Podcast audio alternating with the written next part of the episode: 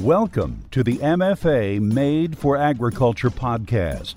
Here are your hosts, Adam Jones and Cameron Horine.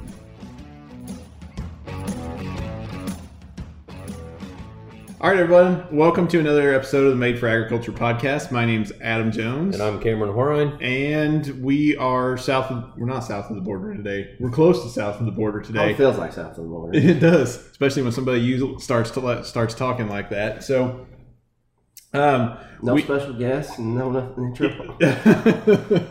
no special guest, no intro. This is it. So, just you. so, uh, our guest today, uh, district agronomist for uh, Delta Region District 10 for, for MFA, uh, Jesse Surface. I'm going to let you introduce yourself to everybody listening.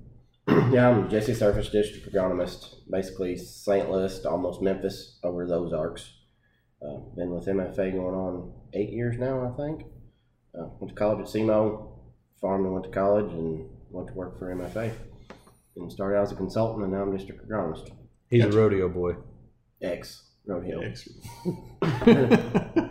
Nothing horses back there in mine. By the way, we're looking out my back window. they're my sister-in-law's, so. Ex rodeo. There's a lot of ex rodeo people out there. Some some of us learn to grow up. Not that we wanted to, but some of us. I hear you. I hear you. And so when you hear Jesse talk, you like I said, you know we're we're talking a little bit about um, agriculture in a different part of the state, part of our trade territory that most people are probably not as familiar with. I know I am certainly not as familiar with um, myself. So I find a lot of stuff that you guys probably think is very basic, very interesting. And so I think what we what we want to try to do today is just kind of get through some just generalities of kind of the Delta region of Missouri and, and the northern Arkansas.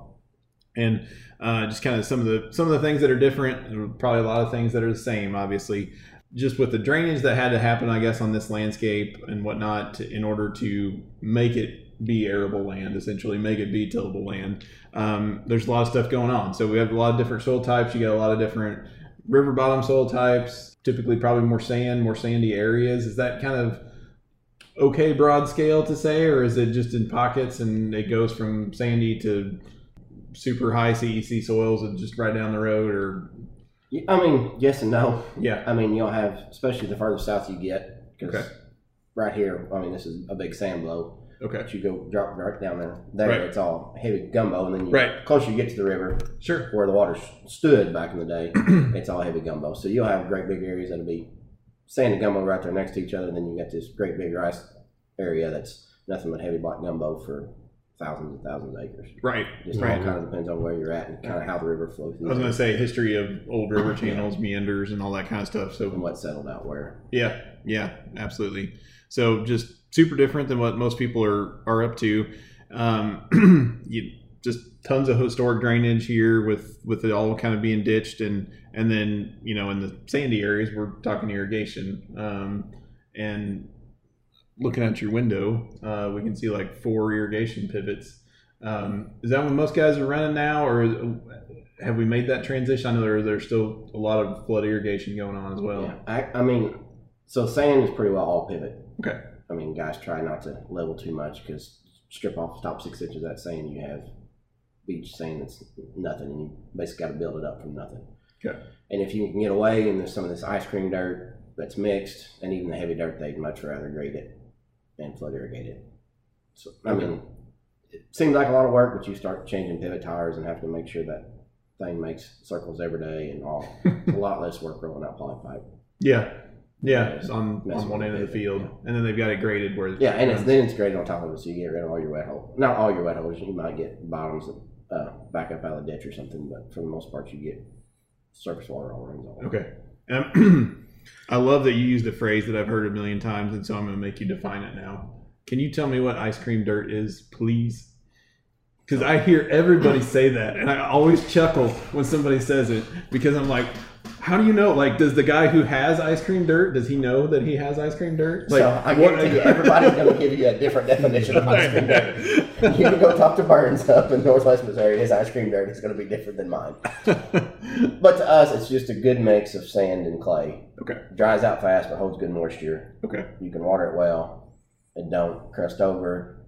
It don't blow too bad. It's just everybody loves ice cream, so everybody loves that would be their pick is ice cream dirt. Okay. Mhm. So that's where the ice cream. All right, no, I'm not picking on you. I No, just, no. I really love that term because I like it gets thrown around Yeah. like all over the place, and uh, like you said, everybody's got a different definition for it. So I think it's funny. Um, crop rotation in this part of the world, I think that would probably be a good good place to start. I, maybe there isn't a, a set rotation, but um, obviously you're growing some corn, soybeans. There's some wheat around too, and some of the sandy stuff. What else is thrown in there in this part of the world? Two two crop options, I guess we'll say. And I mean, that changes from farmer to farmer. Okay. Uh, it all depends on what you got. And most guys, if depending on where they're at, I mean, you still got a lot of guys that just do the standard corn, wheat, beans. Okay. Then I mean, put wheat behind corn, plant double crop beans, and for some reason, if you don't get wheat planted, you plant early beans and follow it by corn. Pretty Okay. simple like the rest of the world. Uh, but you get into some of these guys who are going cotton or rice or peanuts, it changes. Uh, like a lot of the peanuts is just starting. I mean, there's some right down in my road here, and they're just slowly getting bigger all the time. A lot of guys invested in Delta Peanuts when they put the new plant in Jonesboro. Okay. They're building a new one in Kennett now. Really? Yeah. Okay. So it's that's getting getting bigger and bigger, and it's a good rotation. We might talk about it a little more later, but it's a good nematode option if you got nematodes in there to get something different in there. So that's not that's not a dedicated acre either. They're they're running peanuts in some sort of rotation. Yeah, and uh, and actually, you talk to the guys in Mississippi and Georgia, they would much rather you, especially university guys, would much rather you put anything in between there. Because peanut on peanut, just like anything else, your disease pressure gets up, and you don't have a lot of good things. right. Right. Like in Georgia, they have to spray fungicide like four and five times because a lot of them acres have been peanuts the Mhm. past four years. Oh, Interesting.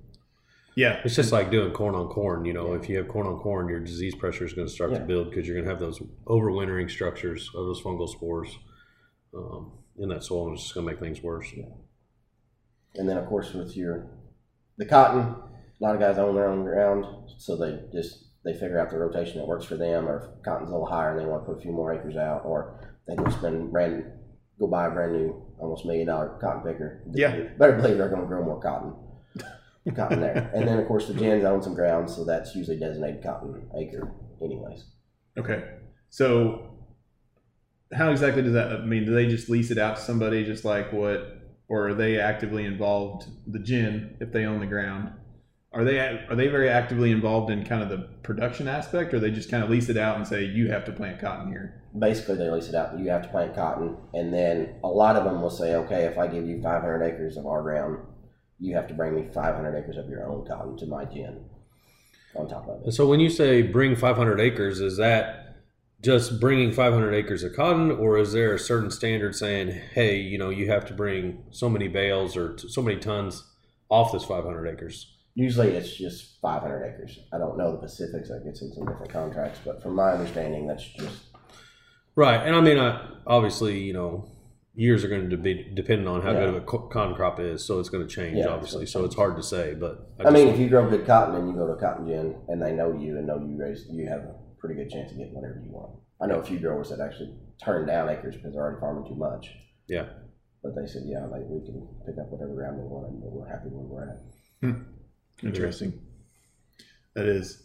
So, what did we have? We had corn, soybeans, wheat, cotton. Talked about peanuts. rice. Rice. There you go. So, I knew we were missing one, or I feel like we were missing at least one. yeah. Uh, so rice is basically, I mean, you grow rice because you're on heavy dirt or rice has usually got that fit. You can put it on ice cream dirt and do fine if there, but it's one of them deals. You just got pockets that are just big rice country, Okay. and So- you got to make sure you have good wells to pump good water. So rotation on rice is rotation is rice more year after year after year? Or do you, you like try to put bean? I mean, some guys try to put beans in, in between, right? So in our part of the world, most time you got to be in the middle of that. And you Bean. So you do a rice one year and then beans, or And do then you do rice. rice a couple of years and then get- beans? No rice, then beans. Okay. Not saying it couldn't change if something happened, but in general, guys, I'll do a rice bean. Right. rotation. With rice being so labor intensive, most I was gonna times. say, is that is that also from weed control aspects of it? Just you know, trying to help. yeah. And matter, I don't want to get off chasing a rabbit, but I had a few acres that we didn't. It was right before we got them three weeks of rain here a month and a half ago, and we have very little any pigweeds in there. But we've done it with extend beans. We've done a really good job of keeping our beans clean. I mean, and water will smoke a pigweed. There, you won't have none out there. So, so, it, so as far as the pigweed deal, as long as you manage your beans right in the past year, I don't like saying this out loud, but you got a little wiggle room. It's not Right. how I want to do it, but Right. weather kind of contradicted what I like, and it worked out pretty well. Hmm. Probably won't ever happen again. But But the weather working out, that's Yeah, correct. that's Tim. not- Having to me get- getting lucky I mean, enough oh, to say, yeah. I mean, let's be Yeah. honest. We talked about it earlier um, before we started recording. I mean, now you guys are wishing you had some rain. So. yeah, I think so. We sit here today, and in three weeks we ain't had a measurable r- amount of rain, and it's been 95 most days. yeah. Yeah, and like we talked about pivots, I mean, when you're in that situation, these pivots are basically just running circles the whole time. and Yeah. it's hard to keep. It's hard to keep up. Yeah, no, you just every day it's running, and once we start putting on an ear, they probably won't shut off.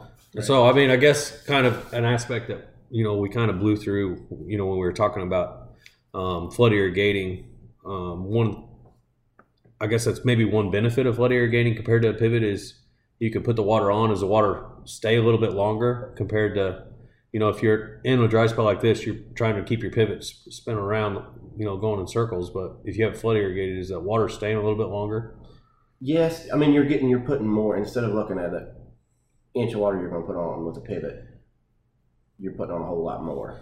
right The struggle you run into with there, and it's what we're running into right now. We're trying to water corn, trying to water beans, trying to wa- water rice at the same time, and very few guys have every acre of rice that has a designated pump on it. right So you're sharing it between two different things it's hard to keep up and, and right now we've been making the choices. What do we water water for the next three four days? And Right. well, and if you just got rice and beans, you're like, well, okay, the beans can handle stressing for a couple days till we get through this joining period where they slow down on water uptake and we throw it to it. Now, if you got corn, basically you're stuck watering your corn at night yeah and throwing it back on your rice at the day and hoping for the best. Gotcha. And so, just out of curiosity, because just doing our test plots down here, I mean, is a little bit different from all of our others. And you know, we're playing. Most of ours are in flood irrigated hipped beds. Um, is there any reason why some guys will, you know, they'll regrade their field and rehip it every single year, and then some guys, you know, they'll just run fallow. You know, they'll just run the same hips over and over. Is it just because it's less labor intensive, or is there something to that? I don't want to say there's something to that. And when you say regrade, you talking about land planing or Well, I'm just saying, you know, some sometimes they don't rehip them, so they'll just, you know, go Stale- back. Yeah, they just you rehip, rehip it in the fall and still about it in the spring. Or Correct. knock the top out of it with a dual. Correct. And I think it's all farming practice. I don't want to say it's better.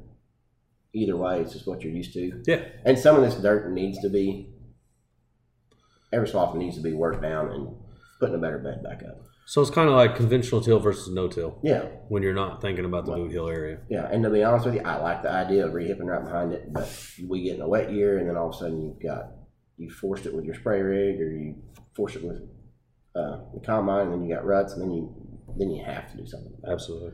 Now, when we look at rice ground, because I got the question today from a new cam we have, he's like, why does everybody work their rice ground down every year? Well, if you got levees in it and you go back to plant beans, until you land plant it, you never get rid of them levees fully. So that leaves you having to work it down, land planting it, and then rehipping it back up so it will water correct. Makes sense. So Sorry, we got off on a tangent about the irrigation and flood stuff, but Yeah. kind of moved on from rotations. And actually, I have some buddies of mine that are 100% cover crop. They do very little rice, and them acres still get treated. But all their cotton and peanut and gets a cover crop on it, unless for some reason they rut it. They Right. Yeah, and I guess cover crop and they plant right into it. and That's something I've seen too. Is I mean, um, you know, we we'll probably talk about row spacing and stuff like that, but I've seen where people are playing rye in between or every other hip. Yeah. You know, so just That's- yeah, because especially on some of the sandier ground, you know, Oh, you're looking no. at the wind, you're blown, you're going to lose a lot of soil because of that. So it's kind of a windbreak, right? yeah. And like I said, the other guy's like 100% cover crop. So the the hips will last that long, I guess, to leave them without disturbing them for. I don't want to say they'll last that long. These guys been doing it four years, and we were talking about it this morning because I was just kind of questioning them on some different things before we done this. And Yeah. they figure every so often they're just going to have to work it out. Sure, you're going to have to read because I mean, if you're depending on that to carry water from Yeah. one end of the field to the other, I mean, at some point, if And, it and gets- they'll tell you it takes them longer to water now. Now, part of that is from they have a good cover crop going in there, so it's actually going down instead of running. It's going down in the ground instead of running down the. I was field. going to say it may take them longer to water. You, in theory, you're probably retaining that yeah, water a little better. better. Or versus some of this stuff that they work down and throw back up that water. It's going straight. It's going Yeah, straight to it's the gonna low run. end of the field, Yeah. and I then mean, it going out soaks to the into an ditch. extent, but at the same time, you got a layer there. It's going to hit and going to run down. And then I also got some other buddies who they're 100% no-till as much as they can, outside of running a plow for the middles, Yeah, so they can get water down. right. And it works really, really well for them. Well, I would think. I mean, depending on soil types. I mean, like we discussed. I mean, some of that sand and stuff. I mean, man, I, I would think you would want to just absolutely not kick that around. Yeah. uh, Well, that's why you see this field right here. Nobody. Yeah. I mean, there's a few guys that burn off, but we're slowly getting away from that. Right. Right. I Mhm. mean, what, yeah, hundred percent moisture retention there. It's like, the, yeah, you don't want it to blow away or Yeah. That between blowing your actual good dirt away and then yeah, yeah, not having enough water. sure, yeah. So let's dive in a little bit then. To so you said most guys um, vary the rotation a little bit, just kind of depending on what market strategy they have. Maybe they're tied to a cotton gin or something. And I guess like as far as the rotation thing, like we're so cotton is something that a lot of guys are growing. Uh, like year over year, or are they kind of working it into a rotation? On certain ground, yeah, it's year after year. Okay. Now, some of their own ground, if they don't have to, they, they try to mix They it may- up.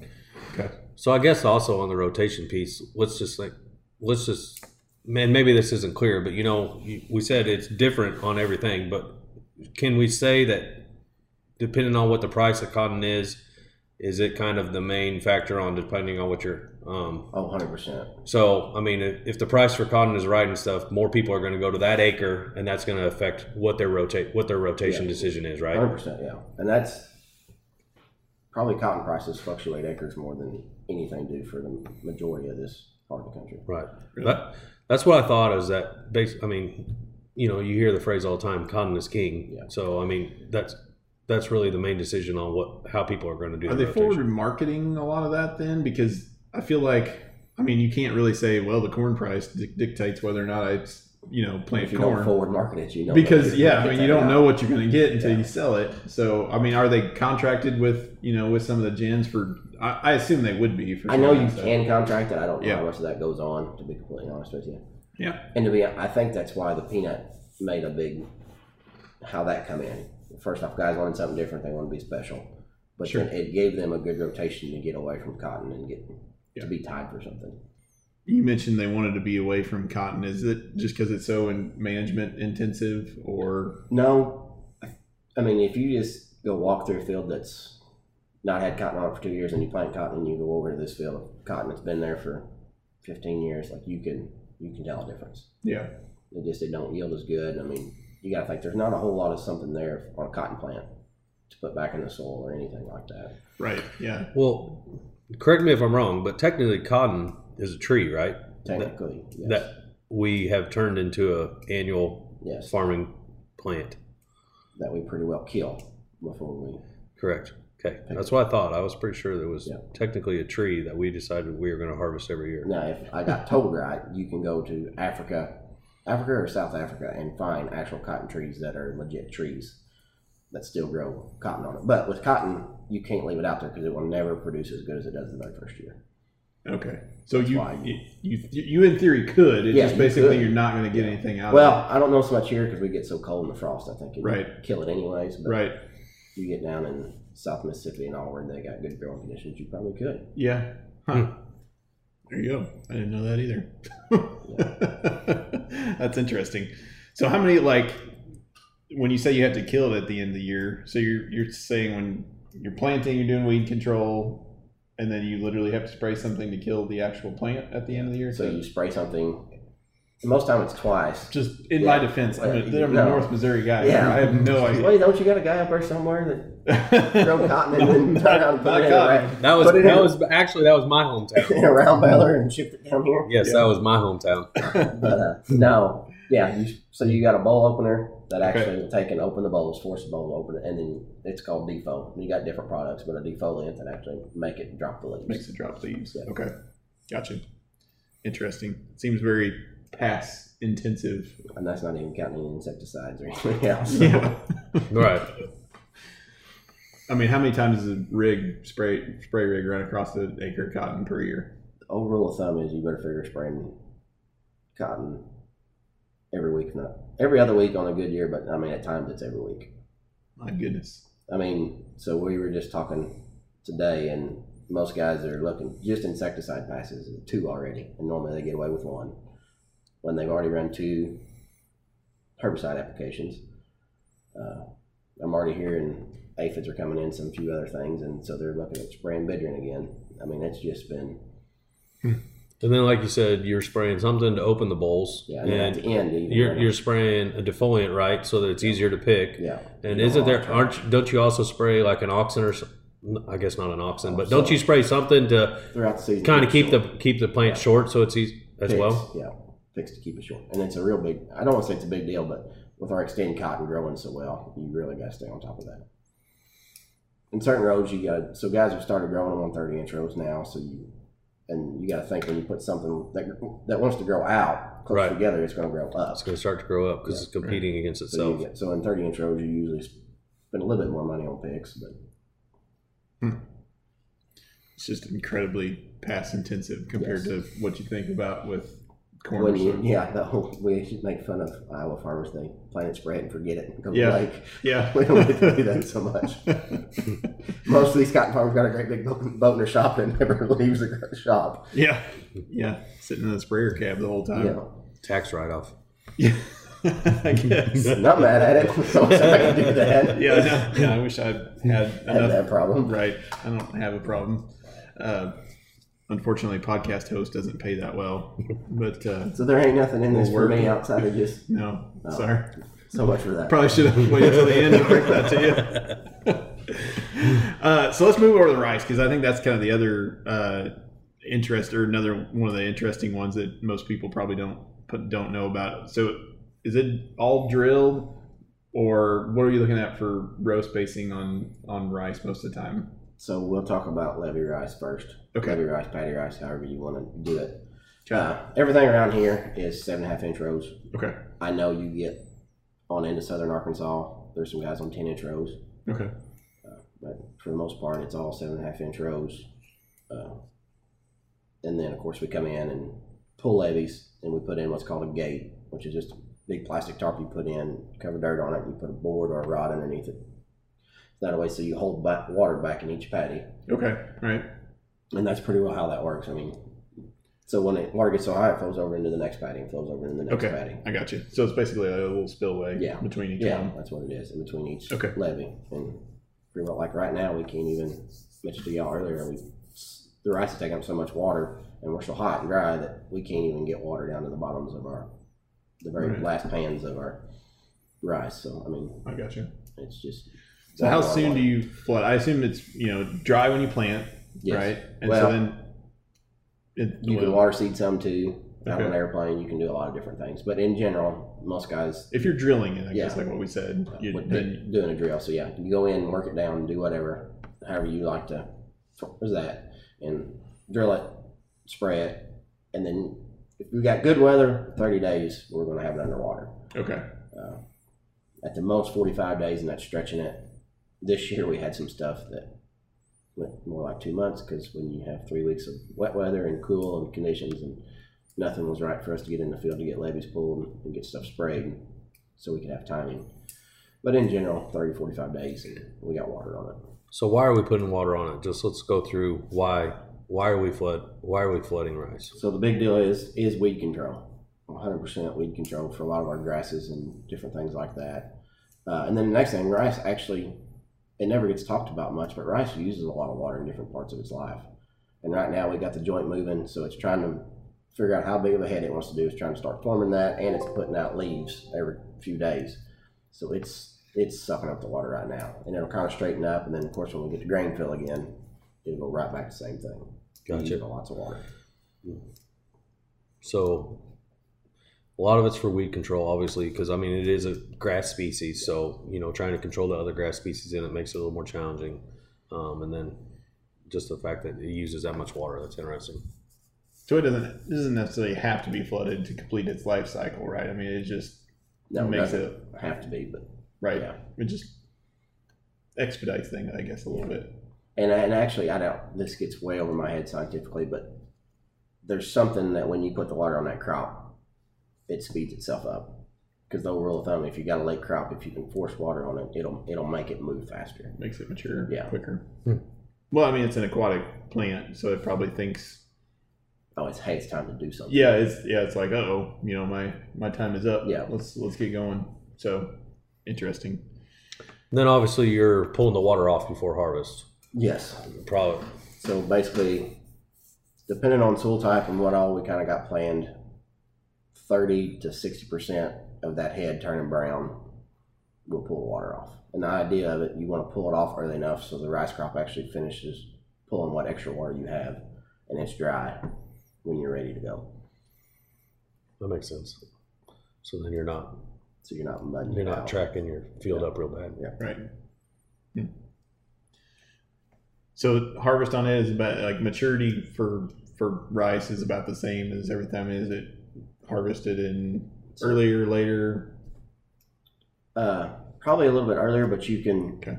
you actually, especially our hybrid varieties, you can you can you, they want them harvested at 18 20 percent okay just because milling quality gets a little bit better. But try to plant it first April, and it's if all goes well, you'll be harvesting it in August. okay so it's really that seems very early then Which in we have a good year with our corn. I mean, yeah that's it'll be true. mature by then. It That's ain't true. quite. It'll be mature before that, but Yeah. And some guys will sneak out there and they gotta be the first, so they'll cut it at twenty five percent and then dry it down. Right, right. Um, yeah, it's just you guys have a much longer growing season, so that Yeah, it makes a big difference. yes, I was just yes, saying, a good year, they're hoping to have stuff planted mid March. I mean, corn. Yeah. Especially you get into Arkansas, not so much here at Benton. Correct. I mean, most time it just seems like we get even it was nice into March, but we knew what was coming. We're down there. I mean, five degrees difference Yep. can make a big difference on planting in the middle of March Right. versus us. no, you're talking about yeah, frost versus little frost versus a full on freeze Yeah. that makes a big difference. So, but no, it's interesting. So, do they do or I mean, dealing with? I feel like you leave a lot of residue because most is a lot of rice is harvested with a stripper Yes. Well, or do you have to or you is don't it- have to. You can run your conventional bean head okay and just you just got to set your combine a little different. I mean, uh, stripper head's a whole lot easier on a combine. You can move a little faster, uh, get across a few more acres, but right not processing so Yeah, much not material Sucking in so much. I mean, you, when you use a conventional head, you're looking at running a mile, mile and a half if you got everything set right. Where a stripper head, if you got it set right, you can rock and roll and run four and a half. yeah those guys don't have the patience to run that slow anymore That's the thing is you yeah go buy a stripper head. That's all I i can say. guess Makes for some long days because I've set in a few combines in a mile and a half, mile an hour. yeah But and well, so I don't know if I think I don't know if you ever met the Brights.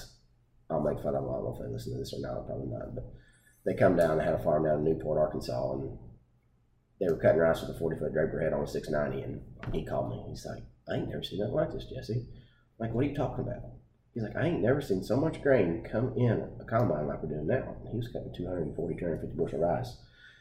with A 40 foot draper head. So, yeah, he was he was putting it in there That's pretty a quick. lot of- yeah Lot of goodness. material mm-hmm. to yes put through a machine oh my Mhm. gosh yeah yeah because he thought he was going to jump out there and run three, four mile an hour. I'm like, he just hide and watch, bud. yeah Yeah. yeah that's- so, but to follow up on Adam's question, like, is a lot of that residue burned after rice, or because I mean, there's still a lot of residue even after you harvest rice. Yes. Um, kind of, what do you do to get rid of a lot of that residue for the next year? So there's a couple of different things. There's a lot of guys that'll come in with a, a Kelly diamond hair and just get it laid down. That way, all winter, if it's laid down and it's sitting in water and helps break it down, and they can disc it back in the fall. Okay. Uh, then a lot of guys will just they'll just leave it lay all winter. Because I mean, you got that much rice over you're keeping down on weeds too. Sure. And Sure. that's going to Yep. be your beans. That's going to be the second thing you plant. So they'll fly in there and they get some nice days in February or maybe March, April. They'll burn it all off, leave it set, and then work it all back down, land plane it, and bed it back up for the beans. Okay. There's a little, and there's some guys that I still see guys around that uh, will hold the water in there, especially for duck hunting, and then they'll take a rice roller, the old school way, and roll all that rice down into the water. And you'd be surprised how much residue that actually gets rid of. Sure. Well, I mean, if you put it in contact with the soil Yeah. or whatever, I mean, it's going to speed up Yeah. it breaking down. Hmm. But yeah, yeah, and there's obviously the waterfowl aspect Yeah. of re reflooding, We're um, finding- but so which is, I mean, that's not a bad reason to do something. No, no, not at all. Especially Gummer's going to give you some money for it. So well, and yeah, and you get to shoot some ducks, so Yeah. that's not a not a bad thing either. But um and I know that's is so patty rice is probably the most common thing folks Oh, by- are doing. Yeah, by far. Okay, so is anybody doing? I've heard people talk about row rice before, and I know if nobody's doing it, but what's kind of the difference? So row rice will be just set up like corner beans, and you'll have something bedded up. And we were supposed to hit row with earlier, uh, but we kind of forgot about that. But basically, Cover it now. If you yeah, want to. we got thirty inch beds, thirty four inch beds for like potatoes.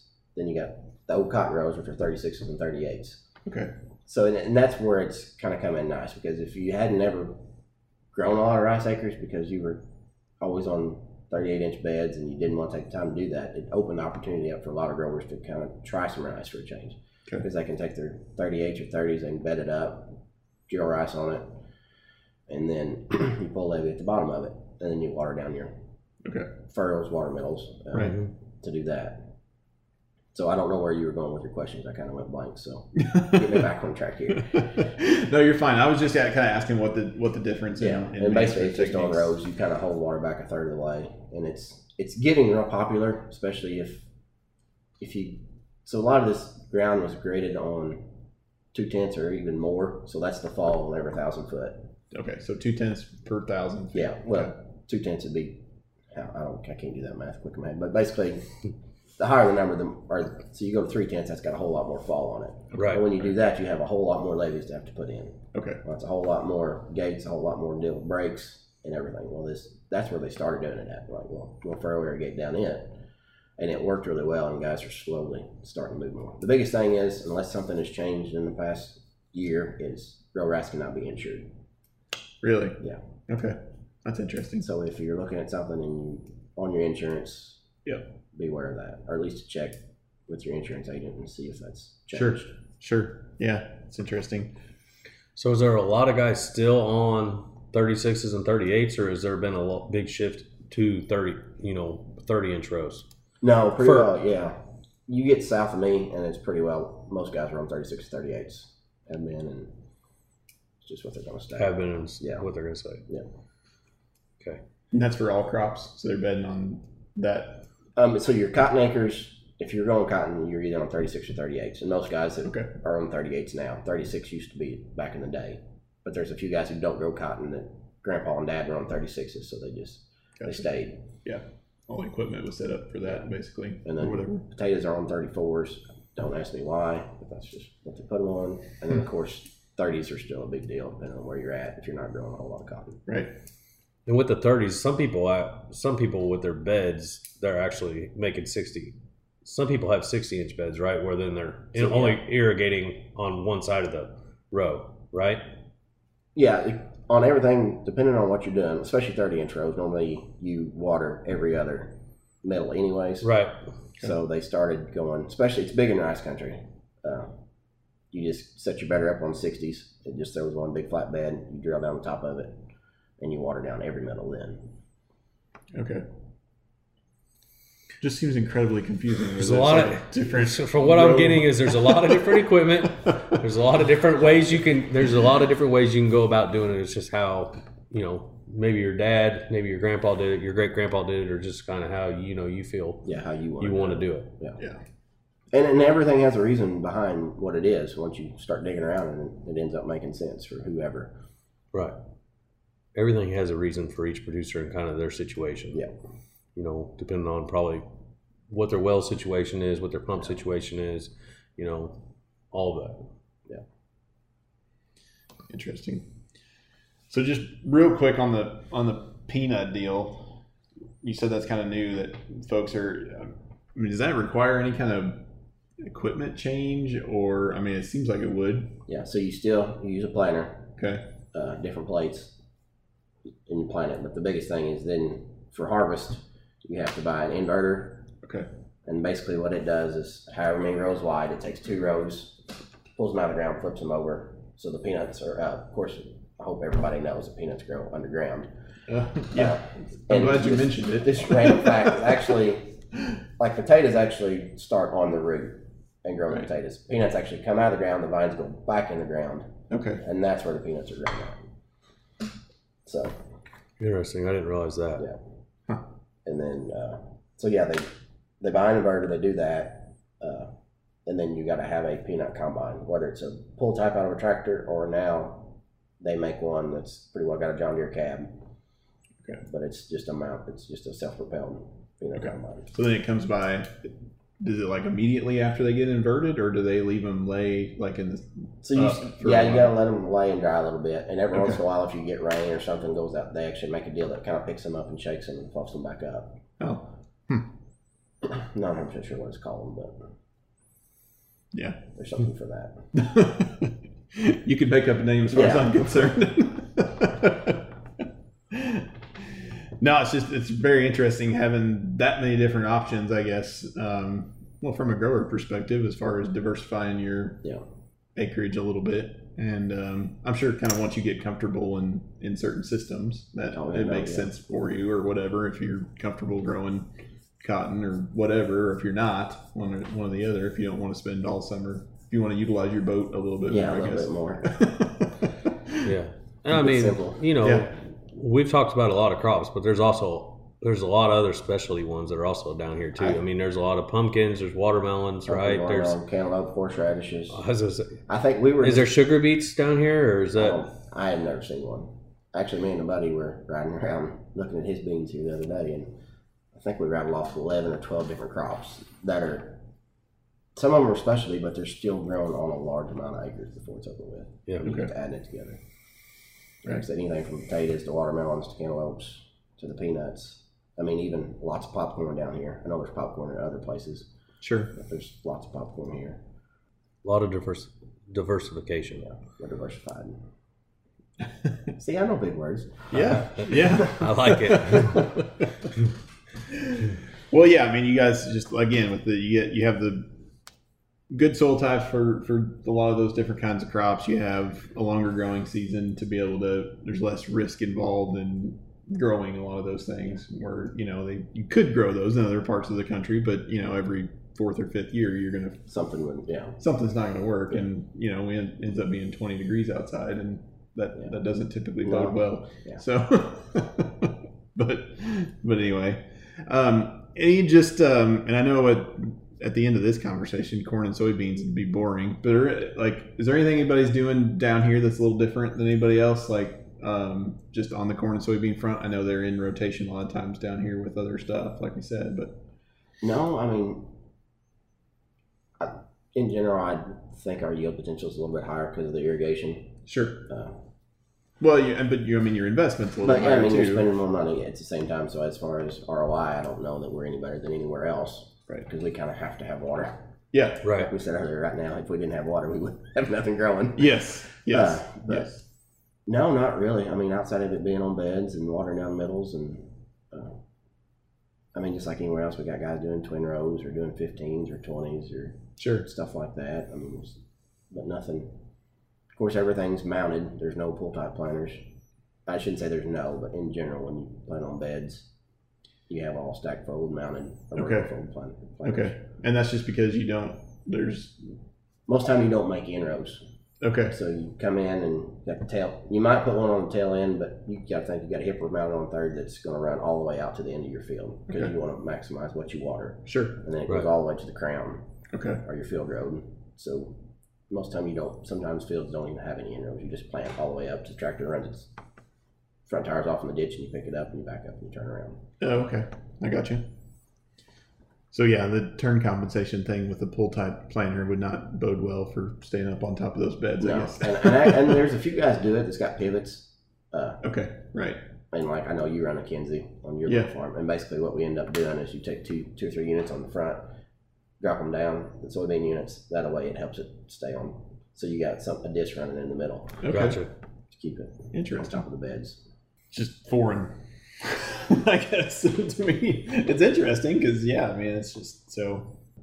Yeah, I wanted to make sure there wasn't anything, anything like maturity group wise, or or I mean, corn hybrid day length or anything like that. That is So corn, I mean, we'll go from I think the earliest as far in the delta is about 113, but then it'll stretch up to 120, 123 day corn, okay. especially if you get down to Arkansas. I mean, Right. Sort of. Cause, well, you jump into Arkansas most time they start at 117 Wow. and go Okay. up. Okay. Uh, beans, you can kind of play with them a little bit and do some things different. You can go grab a 37 and 38 and plant it real, real early, and then that allows you to cut a bean in August. Okay. And get s- rehip, do whatever you need to do to your field work, Sure. get it done, and then Well, there's probably some price premium for that as well. if you can get an August contract, yeah, Yeah. there has been some of that. But Yes. most guys have got to the point where we had a stretch there before extend beans where we had a lot of three eighths back when sixty bushel beans were a big deal. A lot of them guys were planting them; they were short, they could water them fast, get them out, and they were making sixty bushels. And they were making good money on that, yeah. and then getting in there and doing whatever dirt work they needed to do and get set up for the next Sure. year. Sure. Then we'll jump all the way to four seven or four eight in our Okay. normal deal. Most time I float around the four five area, but it seems like a lot of the ground that I deal with growers at, uh, we have some really good four fives and four fours that work on that dirt. Okay. Uh, I've got a few guys that had our four seven and four eights that were really good, but it seems like even planted on time, we still get into you get them rainy spells in October, and then all of a sudden you're cutting beans in November in the mud. Yeah. quality goes down. So I'm not saying we're venturing away from some of that, but some of that whole hog that we're going to plant the whole farm from a four five to four eight, we're kind of they were making dang good, but it, it kind of it ain't no good if you can't get them out. No, no, Make that's a mess. exactly right. Well, and there's yeah, I mean, climatically, I guess. Um, there's your big word for the day. Uh, I have to look that up. See, exactly. Yeah, I'm pretty sure I know what it means. Yeah, I use it. uh, the boot heel is significantly different, right? So a lot of the rest of the a lot of the rest of our trade tor- territory, a lot of the rest of Missouri, um, falls typically dry. You know, like that's typically when we don't have a lot of rain. Um, November, December, like late into there. Whereas the boot heel is very different in that um, late fall and winter is is historically historical average wise wet. That's when you guys And are a wet. lot of people will make So- fun of us, like you get all rain down there, guys. Like guys who just never been, don't know anything about it. Like, yeah, you don't understand, but we get it during planting and we get it during harvest. yeah, We're driving Right. summer just like everybody yeah, else It is. doesn't rain. there. Yeah, it don't do you no good. yeah. So I'm going to ask a question, and this could be a large, long tangent, and we could get way off topic, but we were talking about soybeans maturity and stuff like that.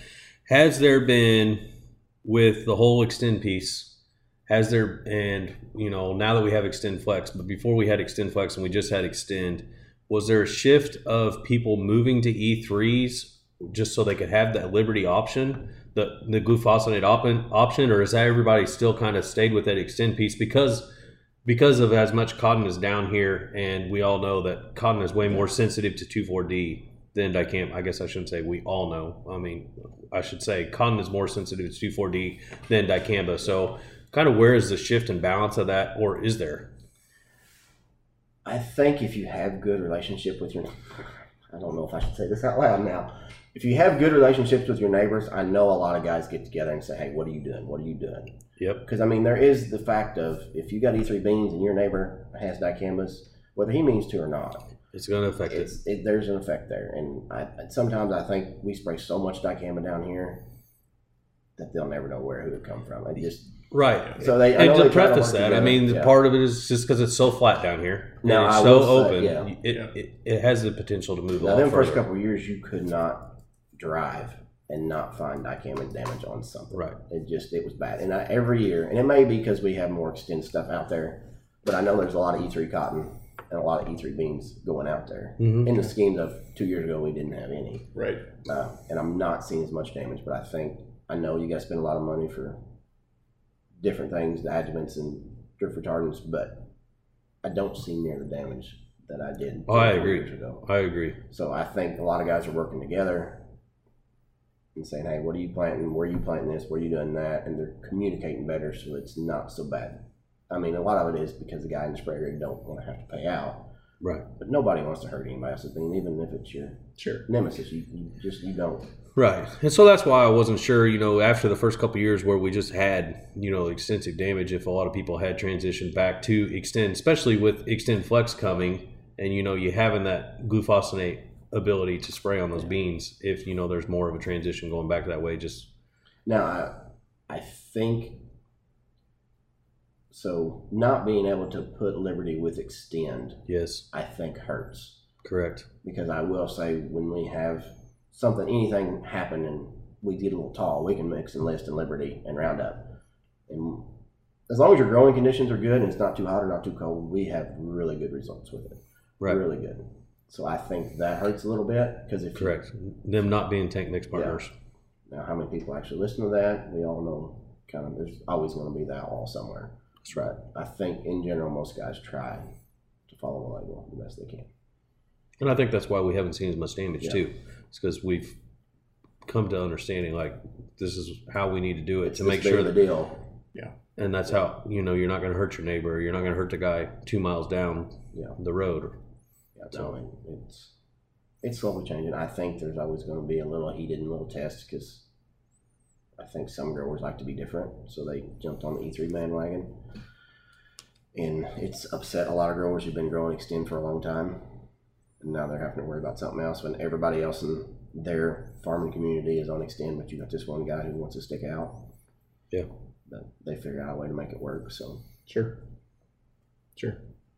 so no, it's it's it's interesting, but I s- I know if E three keeps if the yields keep being as good as what they have been, I'd say there's there's probably going to be increase in those acres. Especially with the enlist cotton coming in. Yeah, As and well. some of this I'd never heard, but I heard some of this in West Cotton got after it last fall. Like it, it done really really well, and then some guys are really happy with it, but they're still reserved about putting in less cotton when there's extend cotton all the way around it Yeah. because nobody Yeah. can afford to have that. Sure. Yeah. I mean, it's a defensive. And I mean, the whole extend date, we could be looking at that tomorrow with Enlist.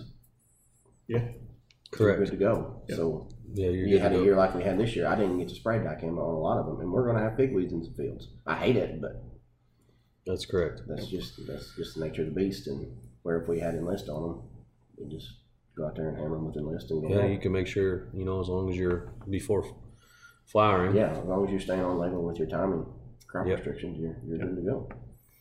Yep. Because it's you say that I've got anything from corn at V three to stuff at brown silk, and then I got beans that haven't come up yet to are almost R three beans right now Right. for the year we've had. Yeah. It's incredibly spread out. Correct. That's more like that's more like um, Southwest Missouri, Southeast Kansas, where you got a lot of double crop beans. That's Yeah. you know that's what they're usually used to is having Yeah. beans Which, that are just uh, now being yeah. planted now and, And we're beans used that to are that in flowering. I mean, certain you guys areas. have that in certain areas, but not not nearly as widespread this year as but you when had you're do this talking about year. Some of these guys, that, yeah, never grown wheat in their life, and they're still they just finished up planting beans, and now they're on replant beans, so they can try to get something finished up. Yeah. Yeah. Interesting. Hmm. What did we miss, Jesse? Anything you wanted to talk about um, that we didn't cover? I mean, you had something about market options and chasing markets, and I guess Milo, grain sorghum, whatever you want to call it. Oh yeah. uh, we kind of talked about that earlier before we got on record, but that's the thing I see is like a lot of guys like to chase that market.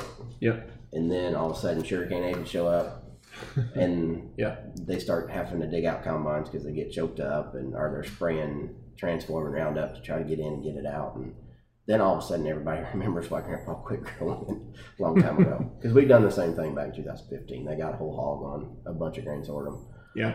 and Well, I mean, then this yeah. Price is good. the guy said, uh, I don't care how good the price is, I'll never grow this stuff again. yeah. Yeah. And it itches. I mean, and that's just something And I think we're always going to have that when it goes up because somebody will want to do something different. And I'm not saying Sure. it's bad, and you can manage Milo and do a really good job of it, but you got to stay on top of it, especially Well- with midge, headworms, and our sugarcane aphids. It's hard to be on top of it if you're if it's something you only grow once every Yeah. six years too. Yeah, and So- we, we always have a little bit every year, but this year is. I don't think it's as big as what it was in 15, but it's there's a pretty good year. Yeah, well, I mean, yeah, price is good, so uh, I can imagine. But and I don't know. I mean, if if it would ever consistently do that, I think there were there would be some guys that would pick it up as a And I think a lot of it is You know. nobody they uh I just want like whatever they do acreage reports for corn, they do acreage Yeah. report for they never do anything for grain sorghum. So guys right. they never know what's going on and Yeah. I think if they get more into that, which it's probably not worth it. I just let's be honest. But I've heard some guys talk about like if I could predict it better, do a little better job and they release something, we would probably start growing it more often. Yeah, yeah, no, hundred percent. I mean, it's just yeah, there are definitely some upsides to it too as well over corn, but it just And it's a good rotational crop too. absolutely Uh, yeah, It for just sure. it's insects are hard on it too. yeah, Mm-hmm. yeah, you gotta know what you're looking for. So cool. Thanks, Jesse. We invaded your house. We invaded your time. So I appreciate you taking time to Appreciate it. jump on here. Appreciate you problem. teaching us things that Uh-huh. Yes, we didn't know. yes, I know slightly more. I will try to retain some things that you said today. So. Call anytime. That's why we. That's why we recorded it so he could listen to it multiple times. yeah, that's right. Yeah, And if we get to where we like this, we can definitely dive off into some different things. Yeah, no, and that's uh, I'm glad we Do some more. um, I'm glad we did kind of a very broad uh, just outlook on it because yeah, I think I know me personally, I would have gotten very lost in a deep dive into any one of these things, but I, I think you know we kind of covered some good stuff here, and we can do that in the future maybe. So So I got one question for you, Adam and Cameron. You both got to answer this. okay, So, would you rather? I wish we could add this to this at the beginning, but would you rather fight one horse-sized duck or a hundred duck-sized horses? And tell me why. one horse size. There has to be a. I feel like this is some kind of parable thing. Um, I would say one horse sized duck. Why's that? What you thinking there? I don't know. At least you could always make sure you're facing the right way. That's what most guys say. What about you, Cameron? Yeah, I don't. I don't know. I feel like ducks could be pretty aggressive and stuff. So I, I feel like I'd maybe rather face a hundred duck-sized horses. Horses. You can stop him a little quicker. Yeah, maybe kick them. Kick 'em. maybe kick them a little. What, what are you going further. to do about the 80 that are behind you? I- you know, I, I don't know. I mean, I'm not sure on that part, but what's the right, What's the right answer, Jesse? There's not one. There's not one. It's an interesting question to see how people react. to. I stole that from another podcast. I love that. Yeah, that's interesting. Oh, all right. Well, thanks everybody for listening, and we'll talk to you next time. Thanks for listening to Made for Agriculture. Email comments and questions to podcast at mfa-inc.com.